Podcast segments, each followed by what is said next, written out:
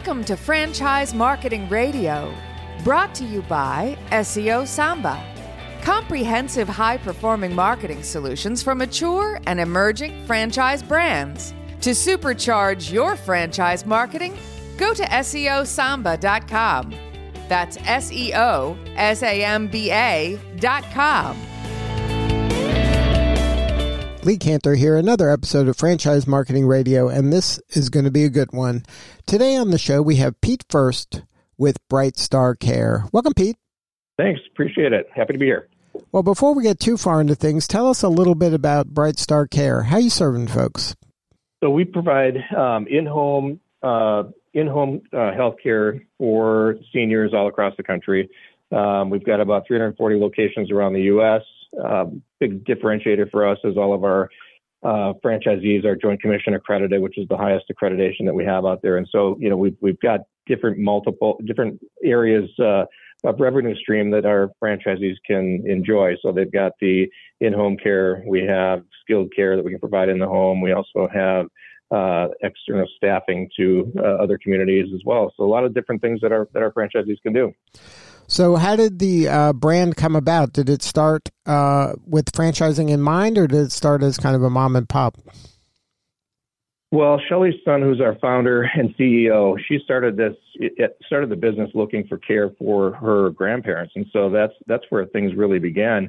And she was actually a franchisee before she was a franchisor, so she was involved uh, with a couple of hotel brands and was in uh, you know in the new owner training program for the hotel brands and realized you know this is something that we can we can really take this and we can franchise it. And so that's really where where it started. So being a franchisee kind of led to this. And then the the most important thing that we have today is being able to provide such a higher standard of care.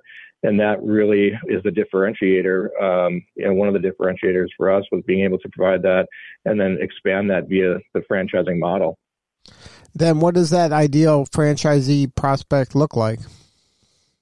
Our franchisees today, you know, we're really looking for franchisees that come in and want to be able to scale their business and want to expand, um, you know, and looking at folks that don't necessarily have a, a healthcare background.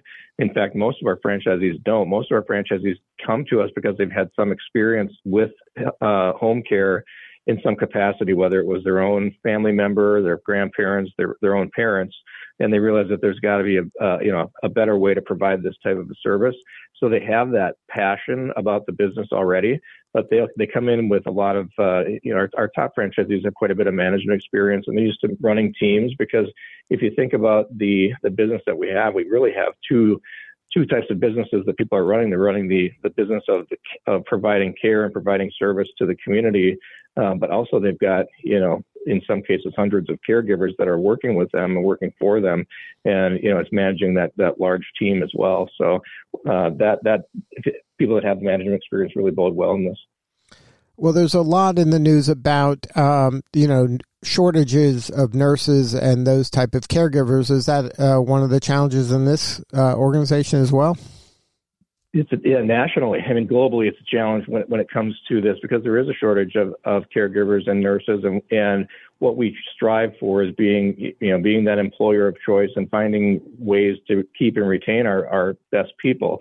So re- retention and having a recruiting and retention arm within our company to support our franchisees is really important, and we do we do that. So it's you know it's one thing to have uh, to hire a lot of people and, and bring people onto the team, but you've got to onboard them properly and you have to make sure that they're going to stay. So retention and focusing on keeping that team together is a big part of what, what we're doing right now. So what does a day in the life of a franchisee or a new franchisee look like? Well, there's a lot of a, a lot of managing the the team and the caregivers. So you, you know, our our uh, franchise owner really oversees everything. They've got a director of nursing that manages the the nursing team. Um, they've got an office manager that helps with uh, you know the director of operations kind of helps with within managing the building, and the you know the franchisee is the face of the business. This is a, a business that is you know networking is very important. Uh, working with the discharge planners and and referral sources and having that relationship is really key uh, and then being out there and building that business. So, you know, it, there's a lot of uh, moving parts to this because, especially as you scale, you're providing care and, and service to multiple locations every single day. And so there's, there's a lot of coordination that goes with that. Now, you mentioned earlier that the ideal franchisee doesn't necessarily have to be in the healthcare uh, industry before jumping into Brightstar. They do, though, have to uh, build relationships with people in the healthcare uh, industry, right? Like, there's, I would imagine, a lot of uh, locally, they have to know the hospice people, the nursing home people, the assisted. They have to know kind of all the players in that space, or at least have somebody on the team that is kind of immersed in those communities as well. Yeah, and a lot of that comes over time where they may not have those relationships initially, but part of our training process and, and onboarding of new franchisees is to work with them to build those relationships and to know who those contacts are and who the key players are within the market. Because you're right, those referral sources are your are your key to growing your business, and we help our franchisees develop those relationships um, as well. So you know, it, it's just it's kind of a part of the a part of the boot camp program that we go through is, is building up those contacts, who's who, and, and how to uh, how to be able to reach them. Because ultimately, what what our referral sources are looking for is a solution, and we can we can provide that uh, beyond you know beyond companion care. You know, we can provide that if they uh, have other needs. And one of the things that we really are focused on today is national accounts and building the national relationships. Um, you know, with various payers and with uh, you know whether it's auto owners or other types of of uh, insurance companies and things where we're involved directly you know, with the payer and helping provide those uh, that business out to our franchise network. Now, when someone's considering this as a franchise for themselves and taking the leap into franchising, what are some of kind of their their concerns when it comes to, to this? Because it, it doesn't seem like an obvious choice for a lot of folks. I know you mentioned that they've had some personal experience, maybe their parent or grandparent, they saw them go through that and they saw, you know, what a mess that can be. But what, you know, was there, do they feel like, hey, I'm not, quite, who am I to be doing this kind of work? I don't know anything about this, you know, the, medis, the medical side. Does, is that fear of not being immersed in the medical or having that healthcare background hold them back from even considering this? Well, you know, we get we get through that uh, hurdle as we take uh, candidates through our process of reviewing the brand before they even become a franchisee. So we've answered a lot of those questions along the way, and we also have have all of our candidates do a lot of validation with with existing owners, so they know you know, they get a true day in the life of uh, explanation from the owners and what to expect. And you know, it's a, it is a 24/7 business. I mean, that's the nature of what we do. So people have to be prepared for that, and it's not it's not right for everybody. I mean, we we we say no to a lot more people than we say yes to as far as coming into the brand because we are looking for that person who who really really wants to come in and build and scale. But the medical piece of it, yeah, I mean, if you don't have that background, let's say you're not in, you haven't been a nurse or you haven't been involved in in you know medical capacity in any capacity, it, it is a little bit overwhelming but working you know through the training program through the question answer getting the questions answered prior to coming on as a franchisee we try to work through all of that ahead of time. Um, so when you come in and and they're ready to open you know they don't you, you only take the the types of cases that you're prepared to take as you open. So you sort of you know crawl walk run um, through this process and so by the time you get to some of those higher level cases you're ready to handle it now, um, are you finding kind of post pandemic, or hopefully we're post pandemic, that um, more people are open to the idea of franchising as kind of that second act or third act in their career? We're seeing a lot of that. Yeah, I mean, it, it's it is definitely just franchising in general continues to expand, and there's more and more opportunities out there for. If you think about it, there's there's a franchise opportunity for almost everything in, in almost everyone's interests. So there's there's a, there's a match out there. I mean, we, we what we want to do with franchising is make sure that people are making the right choices, they're doing their investigation, doing their leg legwork, and that's what we expect when they're coming uh, and considering Brightstar as their opportunity. And we want them to talk to as many franchisees as we can. But the the you know if you you hear about the Great Resignation, and there's a lot of of uh, people that are out there now looking. So I can see franchising continue to grow because it's such a great model. I mean, wh- where where else would you want to go? Um, it, we see a lot of people that try to start things on their own, but why, you know, have the mental anguish and the expense and all of the things that go with that when when there's probably a system out there for you. Now, uh, you've been in franchising for a minute, and you've worked with uh, brands out, outside of uh, Brightstar. Can you sh- share some advice for those franchisors, maybe from emerging companies? Like, what are some of the do's and don'ts? What are some of the must do things that they should be doing to get to the level of a Brightstar? Yeah, I think in the beginning, you just really be selective with your franchisees. I know that it, that it's it is hard when you're just getting started because you need to get to that scale, but but it's so important to have a really good foundation of franchisees um, that you can build with because they're going to be the, the folks that are out there helping you validate. Uh, the item 19 is going to be based upon how they're doing, you know, how well they're doing, how well you're supporting them, and getting them off uh, and started, you know, getting getting it off and running, uh, and and being able to provide that validation for you as you continue to grow. So I think that that's that's the biggest thing. Don't be afraid to say no um, to a candidate if you just don't feel like they've got the same core values as you, um, and they're not going to be working in lockstep with you as you as you grow and, and have the same vision for the brand.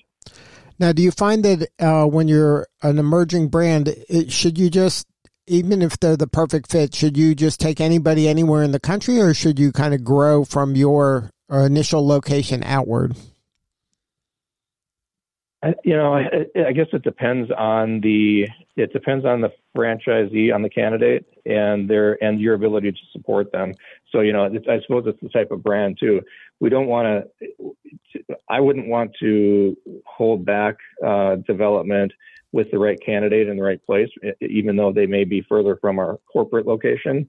Um, especially today, you know, we can, we can do so much support uh, um, online and we can do so much support via Zoom. And, and you know, the pandemic has taught us how to support our franchisees uh, remotely. So I, I, think that that's opened up a lot of doors, and I wouldn't be hes- I wouldn't hesitate if it was the right person. Now, um, maybe back in the day at the early um, early franchising uh, history, the people started as kind of the onesie person that's going to go into a market, and now you're finding more and more kind of I call them professional franchisees where they have a portfolio of brands that might be in complementary industries and they have an infrastructure where they can support uh, you know where there's some economies of scale. Is that kind of part of your profile now at this stage of brightstar you're looking for that type of professional franchisee? We see that a little bit and they come to us from from differing industries. So it's almost like they've they've had and they're looking to diversify their portfolio. So they may have multiple food concepts, or they may come from other types of of industries. Uh, so we're seeing some industry crossover where, where they're not necessarily having complementary businesses to Brightstar per se, but they see the opportunity with where um, you, you, know the demographics with seniors and where this is where this type of industry is heading, and they see it as an opportunity to be you know diverse with where they're at. And they've got some great teams that they're that they already have, and some people may be able to be plugged into this as, and uh, potentially run this for them as well. Now, is hospitality one of those kind of crossover industries? Like, if you have a bunch of hotels, is this kind of a, a makes sense as part of a portfolio? Yeah, we see we do get a, we do get quite a few inquiries from that, and and one of the reasons that we do is because we also have Brightstar Senior Living and Brightstar Care Homes, which are you know brick and mortar um, senior living communities and that's where we've really seen a lot of folks from the hospitality side uh, come and, and have interest because they see senior living as an opportunity that's fairly similar when it comes to running running the business itself. You know, it's it's about occupancy and it's about uh, revenue per available room, and it's about providing great service. And, and the hospitality industry bodes well for that. It really ties in nicely. So now, um, is there some locations that Brightstar is looking to expand into next? Are there territories, or is it kind of the world is your oyster at this point? So we're we're only in the U.S., so we're not looking internationally, but we still have areas in the Northeast. You know, there there are territories available in most of the uh, major markets. What we have done, you know, if, if you think about how people develop, we we we're pretty established. You know, we're going on 20 years, and so we we have quite a few um, a lot of the major markets are fairly uh, sold out, but what we've done this year to in, in, increase uh, interest in some of the uh, markets that are maybe not in the central area, but maybe you know a, a, suburb or something like that. We've we've introduced a medium density territory, and so what we've done is looked at territories that are under 200,000 in population, where we know that we need to provide service and the need is there and the demand is there. Uh, but we're looking at these smaller, medium density markets. We've cut our franchise fee in half, so we're dropping that down um, in ha- uh, 50%. And then there are some some uh, aspects of that where they may not have to have an office or may be able to uh, work differently with a salesperson. But it's really being able to enter into some of these markets that still need service, but may not be a, you know 400,000 population territory, but we know that are still very very viable and areas that we need to provide uh, service, and we have national account needs, and uh, this is the way to enter into some of those some of those markets. Yeah, the the demographics of this of aging are definitely working in your favor, and uh, you know, it doesn't matter the size of the city. There's going to be a need to at least some level. Absolutely, absolutely, and, we're, and we want to be able to provide that. We want to be able to say yes to uh, inquiries that come in. Right, and if you can create an offering that makes sense uh, financially in in each of those markets, why not? Yeah, I mean, most senior care franchises have a, have minimum thresholds that franchisees need to meet as part of developing their market. And with the the medium density territories that we're doing today, we don't have any of those minimums. So it allows people to to really you know build to the maximum potential within uh, within a territory of that size. And and uh, you know we're we're really excited about that and see that as a great growth opportunity. Yeah, and it's great for those consumers in those markets because those are the people that really have a hard time. Absolutely, absolutely. Well, Pete, congratulations on all the success. If somebody wants to learn more, what's the uh, website? What's the coordinates? I would go to brightstarfranchising.com, and that will give you all of the information on the agency, you know, our Brightstar Care agency development and growth, along with Brightstar Senior Living and those opportunities as well. So, brightstarfranchising.com. All right. Well, thank you again for sharing your story. You're doing important work, and we appreciate you. Thank you, Lee. Appreciate it. All right, this is Lee Kantor. We'll see you all next time on Franchise Marketing Radio.